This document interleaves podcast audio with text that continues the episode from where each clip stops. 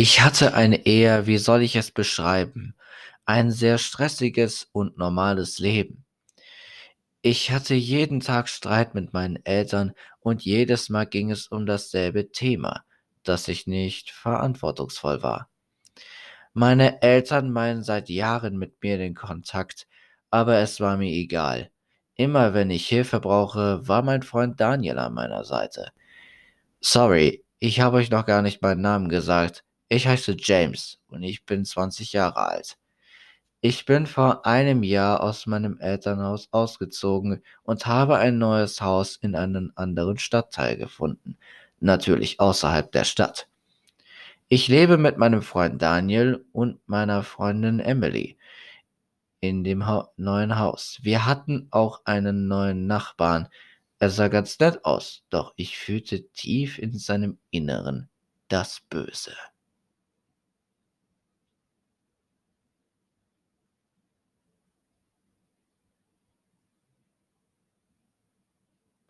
Ich erzählte meiner Freundin davon. Ach, James, stell dich nicht so an, sagte Emily.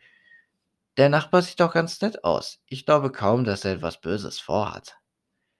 Da wäre ich mir nicht so sicher, sagte Daniel.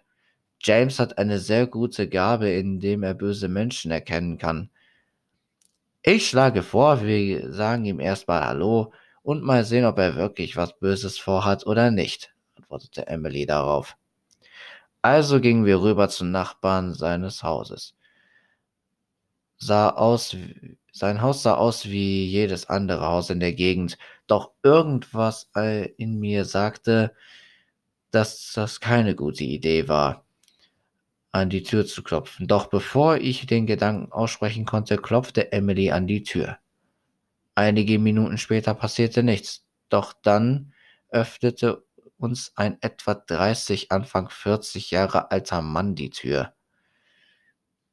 Er war nicht gerade groß, er hatte gepflegte Haare, hatte eine blaue Hose, eine graue Weste und ein gelbes Hemd mit einer roten Krawatte und einem Schnauzbart in seinem Gesicht. Wütend und grimmig starrte er uns an. Was wollt ihr? fragte er grimmig. Ähm, wir wollten nur Hallo sagen, sagte Emily etwas schüchtern. Verpisst euch, rief er, und lasst euch hier nie wieder blicken, sonst rufe ich die Polizei. Er knallte uns die Tür vor der Nase zu. Wir standen nur da und sahen uns an. So unhöflich, dem muss man wohl Manieren beibringen, sagte Emily empört. Kommt, lasst uns nach Hause gehen. Es wird schon dunkel, sagte Daniel.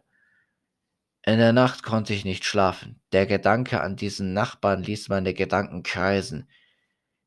Ich hielt es irgendwann nicht mehr aus und ging nach unten, um ein Glas Wasser zu trinken, als ich einen Schrei hörte. Es kam aus dem Haus des Nachbarn. Ich ließ mein Glas fallen und rannte, rannte und schloss alle Türen und Fenster. Ich rannte mit unfassbarer Geschwindigkeit zurück ins Schlafzimmer zu meiner Freundin. Ich schmiegte mich an sie.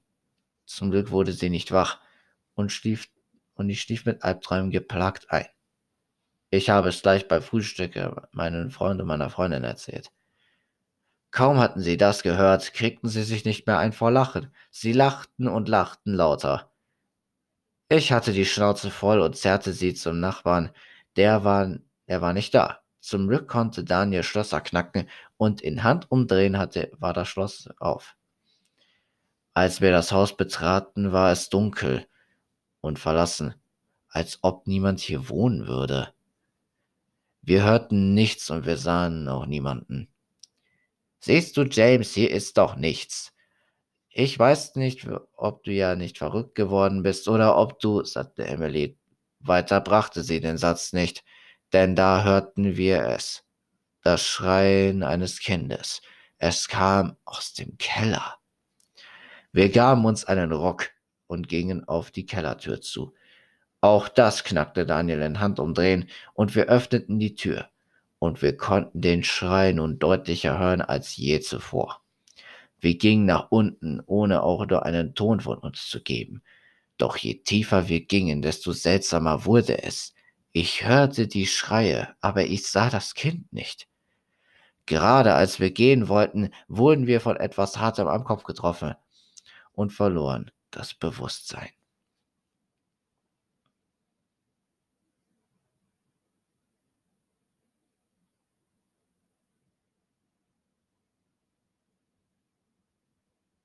Als ich wieder zu mir kam, sah ich eine Gestalt vor mir. Ich dachte, ich, es wäre der Nachbar und der uns entdeckt hat. Ich, ich schwöre, wir können das erklären, sagte ich mit einer zitternden Stimme. Ach, könnt ihr das, ja? Diese Stimme, diese gottverdammte Stimme, ich kannte sie. Daniel? sagte ich. Oh, Du hast mich also erkannt, sagte Daniel.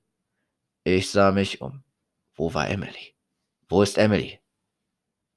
Da sah ich auf Daniels Gr Gesicht ein böses Grinsen. Schau mal nach links, sagte er. Ich tat es. Als ich nach links sah, hätte ich mich übergeben können. Emilys Kopf hing an einem Haken. Mit toten Augen starrte sie mich an. Warum, Daniel? Warum? fragte ich. Du willst den Grund wissen? Ich sage dir den Grund. Weißt du, Emily war meine Freundin, bevor du mit ihr zusammengekommen bist. Wir waren das glücklichste Paar, das man sich nur vorstellen kann. Doch dann bist du aufgetaucht und hast unsere Beziehung zerstört. Emily hatte nur noch Augen für dich und mich hat sie einfach komplett vergessen.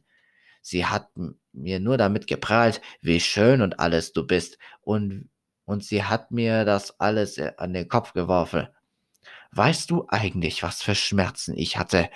Sie hat mich auch nach Tipps gefragt, wie man mit dir ausgehen kann, weil du so eine verschlossene Person bist. Tja, ich habe ihr ein paar Sachen verraten und dann hat sie mich einfach stehen lassen. Ich hasse, ich hasse dich, James. Ich hasse dich wirklich. Und deswegen habe ich sie getötet. Denn wenn ich sie nicht haben kann, dann soll sie keiner haben. Mir stockte der Atem. Das hat lange in Daniel gekocht und nun hat er es rausgelassen. Und was hast du jetzt vor? Willst du mich auch töten? fragte ich. Ja, das will ich. Irgendwelche letzten Worte? Ja, Karma is alive, bitch. Genau in dem Moment, als ich das sagte, setzte ich mich nach hinten, nahm mein Taschenmesser aus meiner Hosentasche, schnitt mir die Fesseln durch, trat ihm die Pistole aus der Hand und richtete sie auf ihn. Ich lud die Pistole und schoss ihm in den Fuß. Au, du mieser Mistkerl, schrie er und na warte. Er kam auf mich zu. Ich reagierte schnell und schoss ihn dreimal in den Oberkörper dann noch einmal, dann noch einmal und dann fiel er blutend zu und tot zu Boden. Ich ging nach Hause. Ich ging aus dem Haus raus, stellte einfach nur ein Verkaufsschild auf, aufgeben wieder zurück ins Haus des Nachbarn, sah meine Freundin an. Wie friedlich. Sie war so friedlich. Ich nahm die Pistole, richtete sie an meinem Kopf und drückte ab. Ich brauch. Ich. Blutend und tot fiel ich zu Boden. Und das ist das Ende der Geschichte.